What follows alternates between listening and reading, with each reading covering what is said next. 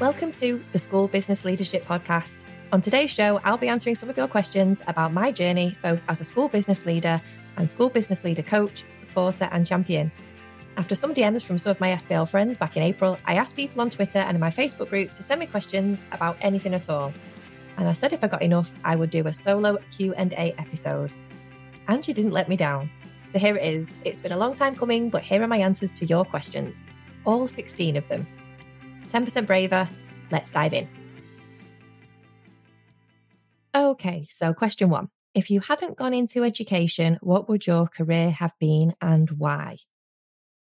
Well, I remember wanting to write books and for magazines for a long time. And I actually even toyed with the idea of being an English teacher at one point. I think I mentioned this in a previous podcast. Um, but the reality of teaching a class of 30 children quickly brought me back to earth. I actually went into my primary school I used to go to sat with some of the children and some of the teachers and thought, wow, what an amazing job, but really not for me. I toyed with the idea of secondary school, probably took that a bit more seriously, even looked into a teaching degree at one point. That was actually when I was still at uni, decided against it and thought, no, you know what, this really isn't for me. It's it's not what I'm meant to do. So yeah, writing and teaching, interestingly enough, both big parts of my job now. I do write for magazines, which is good. And there is an element, obviously, of teaching with my support sessions and masterclasses and the work I do for NPQH and NPQEL. So, I suppose in a really roundabout way, I do write and teach for a living. So, yeah, writer and teacher, just not quite how I thought. Question two How did you become a school business manager? By accident, like so many of us, in truth. I didn't know there was such thing as a school business manager. I went to uni. I did some admin jobs part time while I was at uni. And obviously, I toyed with the idea of teaching, which I said before, discounted that, needed to make some money. Um, so I used my admin skills. And when I left uni, I took a job as a PA to a regional director in a security company.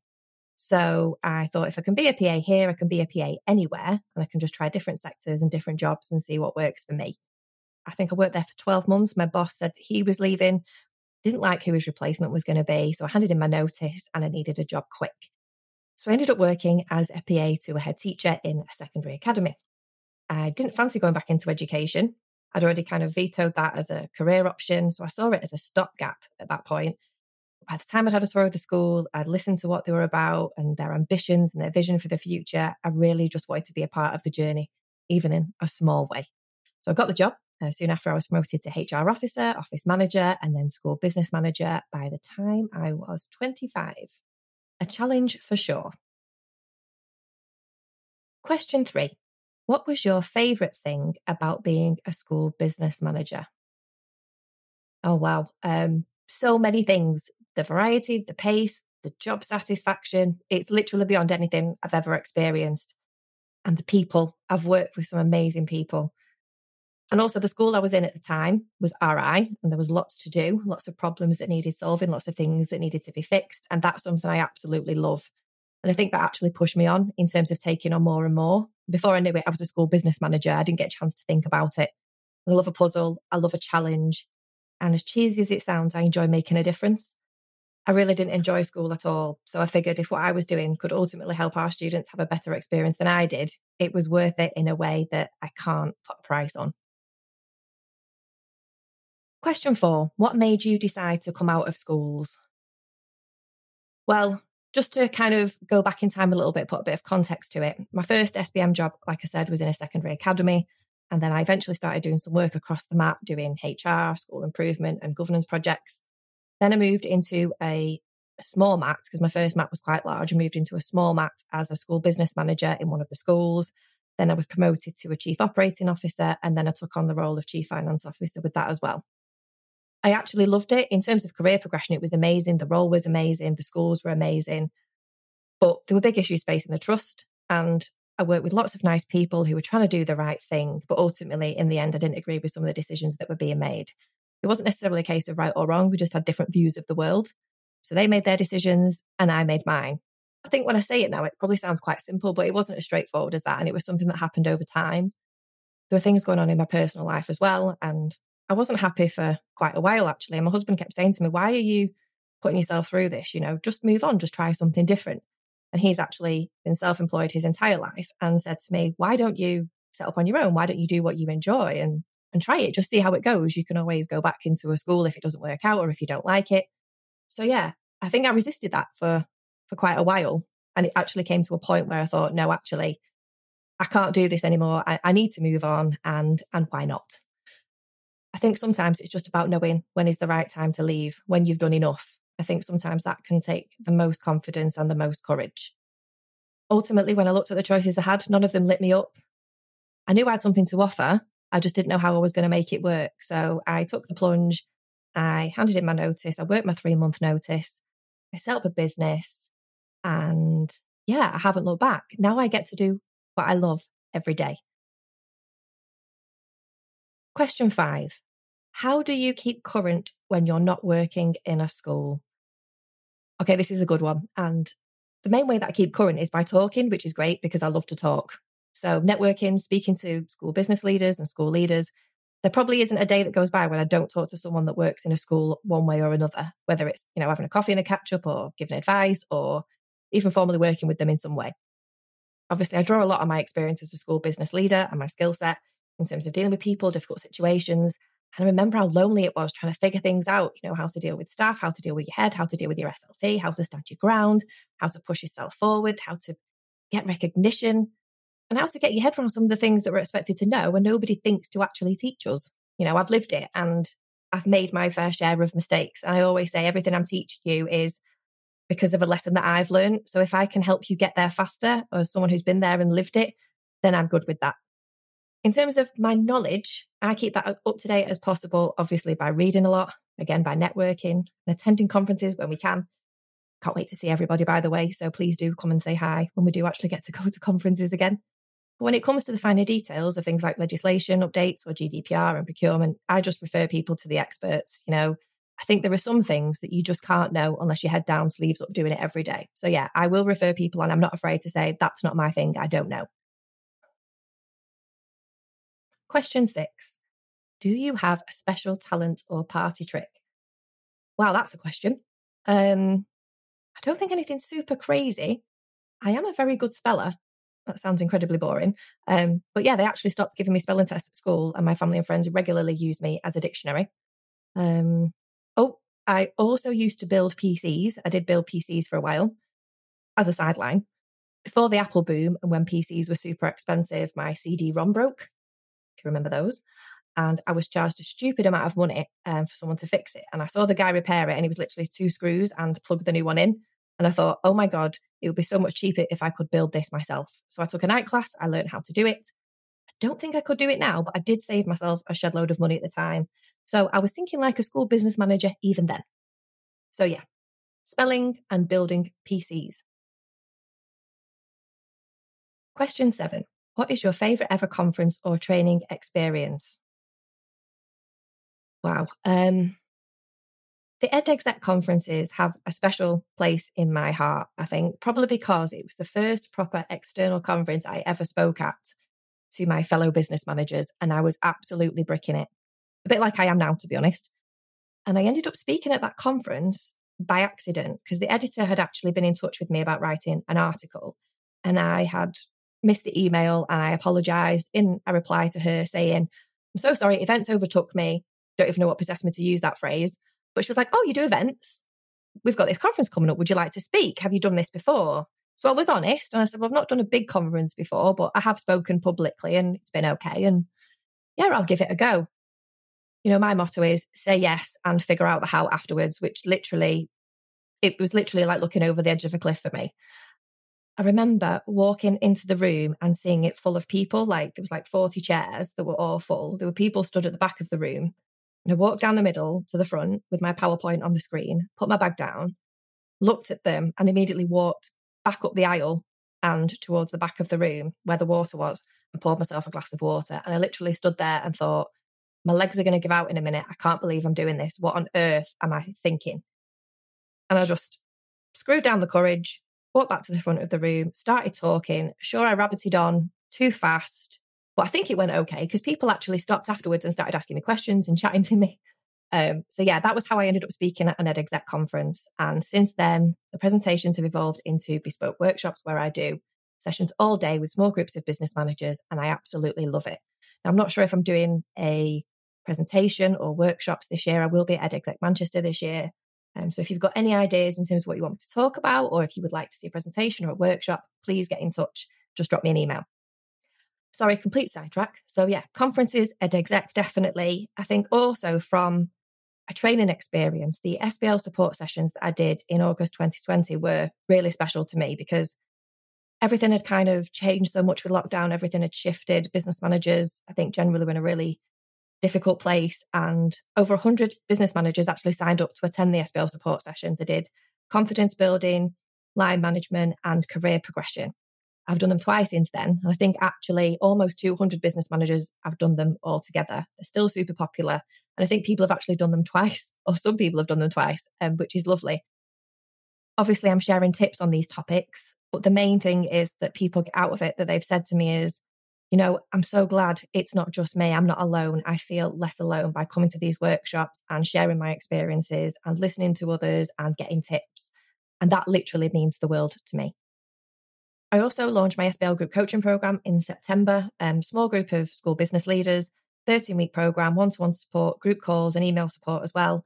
And again, I absolutely live for it. I really do. When I hear things like, I asked for what I needed, I had the conversation, I've moved forward, I've made progress, I feel more confident, I'm speaking up in meetings, people are listening to me. That's when I know that I'm exactly where I'm meant to be and I'm doing the job I was meant to do and I love it. I also love being responsive. I constantly ask for feedback and ideas. And if you subscribe to my mail list, then I probably annoy you because I ask for it so much. But all of my masterclasses, my coaching program, it came from SBL saying to me, I don't know this. Can you help me? And then hearing more people say the same thing, I'm like, yes. I've just launched an SBL CPD survey, actually. I'll put the link in the show notes. But yeah, I'm always asking for feedback. I always want to know how I can help. So, any ideas, whatever you need, just get in touch with me and we can have a chat. Question eight what is the best or coolest project you've ever worked on? I don't think that there's a better feeling than working with people who get what you're about and the value that you can add. I have worked with some brilliant leaders, and that has made all the difference to my well-being, my job satisfaction, and the impact that I can have when I know I'm trusted and I'm given autonomy and I'm listened to. So if it's recruiting people, bringing a budget back into line, moving a school out of special measures, or seeing the children eating the new canteen or playing on the new equipment in the playground. There are so many rewarding things and projects I've been a part of. So I can't just pick one. But I will say this I am working on a project right now, which is definitely big and hopefully cool. So watch this space. Question nine What is your one piece of advice for new or aspiring school business managers?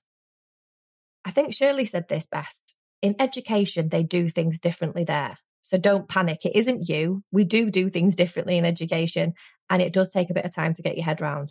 But shortcut this by reaching out to other school business leaders, whether it's locally, online, regionally. Just network and find your people. They are out there. We are here. And there's an episode coming out soon, especially for aspiring SBMs. So again, watch this space. Question 10. What one area of the SBM role did you struggle with most and why? Well, it was the last thing I actually took on as part of the SBM role that made me officially the SBM. And it was the one thing that I was convinced I couldn't do, and that was finance. I'd always been better at English than maths, and I had it in my head that I just didn't do numbers. I remember on GCSE results day, my math teacher actually said to me, What did you get? And when I said a C, she said, Oh, thank God. It was a real mental block for me. I've never forgotten that conversation. And I know how many school business leaders struggle with this same issue, which leads me nicely into the next question.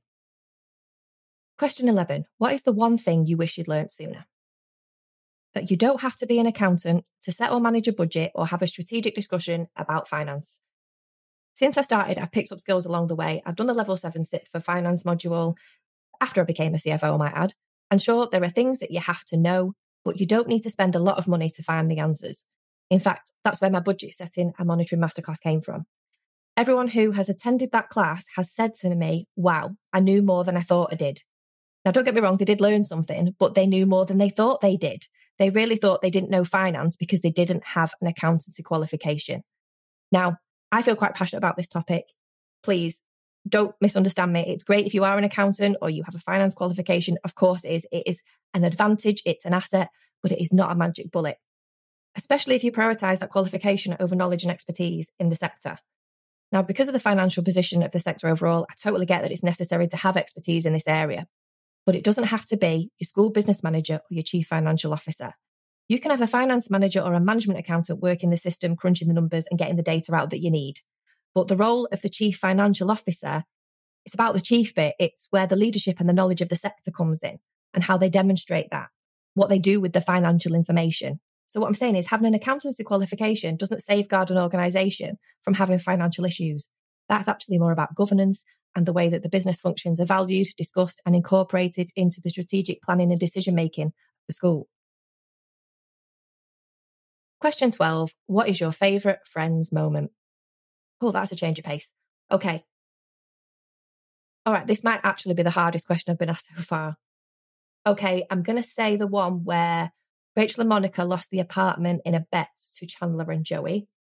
The one with Ross's couch was funny. Well, pretty much anything with Ross, actually. His tan, his leather pants, his teeth. Or the one where Rachel and Phoebe are trying to convince Chandler and Monica to confess that they're in a relationship. They don't know that we know that they know. Nope, there are too many. That's it. Too hard, can't do it. Question 13. Resilience is key. How do we keep this going? School business leaders may often feel lonely, but we are never alone.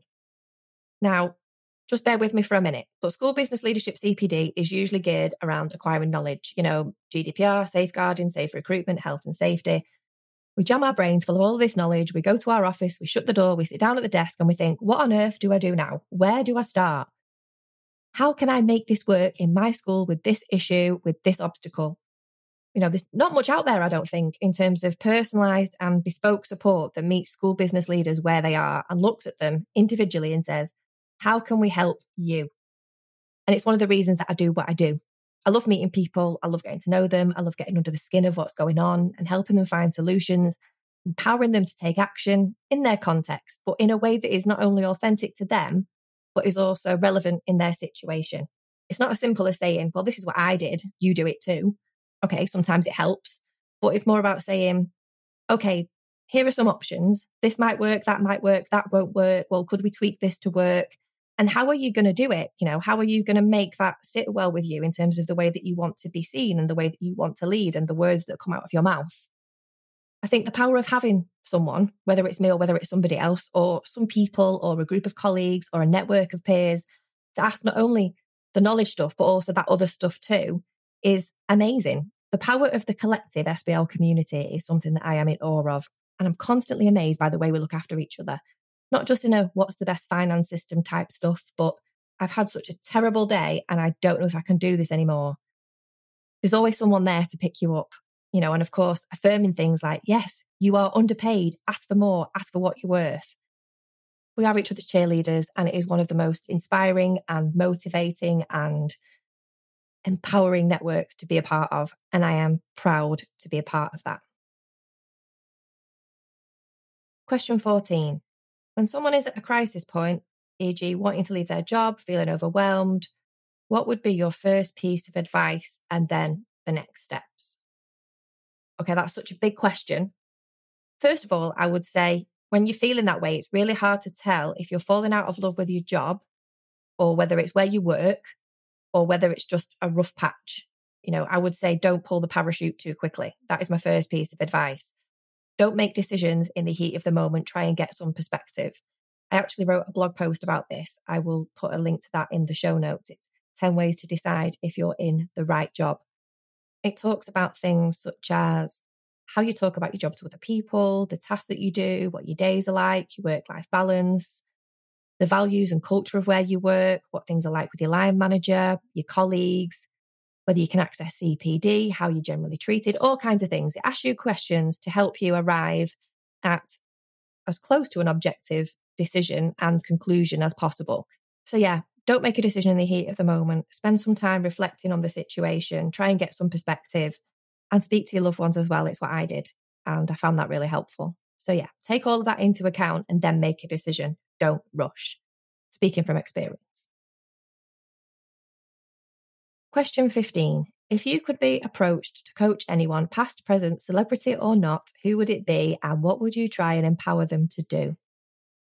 I am actually terrible at these kind of questions.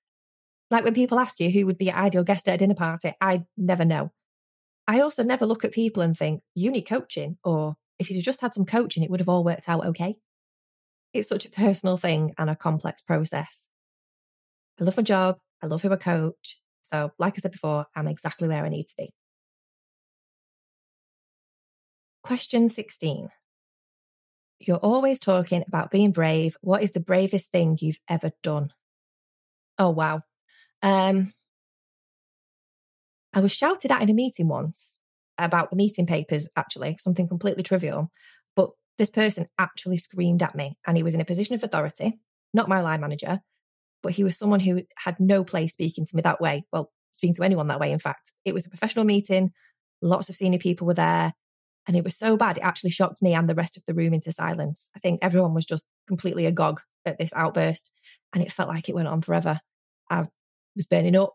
I was going red. I actually don't think I've ever felt so humiliated in my entire life. I was actually shaking. One part of me wanted to stand up and shout back at him. That was my natural reaction. And the other part of me just wanted to run away. So I settled for sitting there. I let him finish. And I said, Your comments have been noted. And the meeting continued. I knew that out of everything I could do, that this would be the most powerful. Sometimes you actually don't have to respond. His actions spoke for themselves. And when I said that, I saw the light bulb go on as he kind of shrunk back into his chair.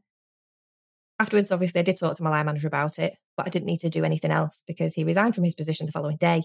And also, a number of other people had actually complained about him. And they'd been in the meeting as well and they'd seen it. So, so I think, yeah, the bravest thing I did was sit through the rest of that meeting as I refused to let him know that he'd got to me or that he'd made me feel bad as he actually did in that moment. Another brave thing I've done is stepping out of schools and becoming self employed.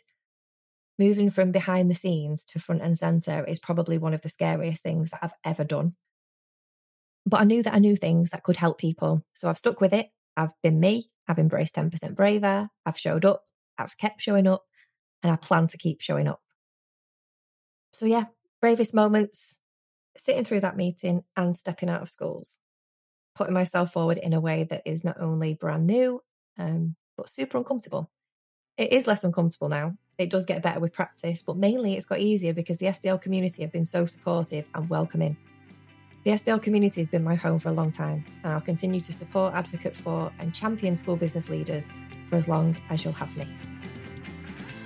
Well, it may not have been my normal podcast setup, but hopefully you enjoyed it.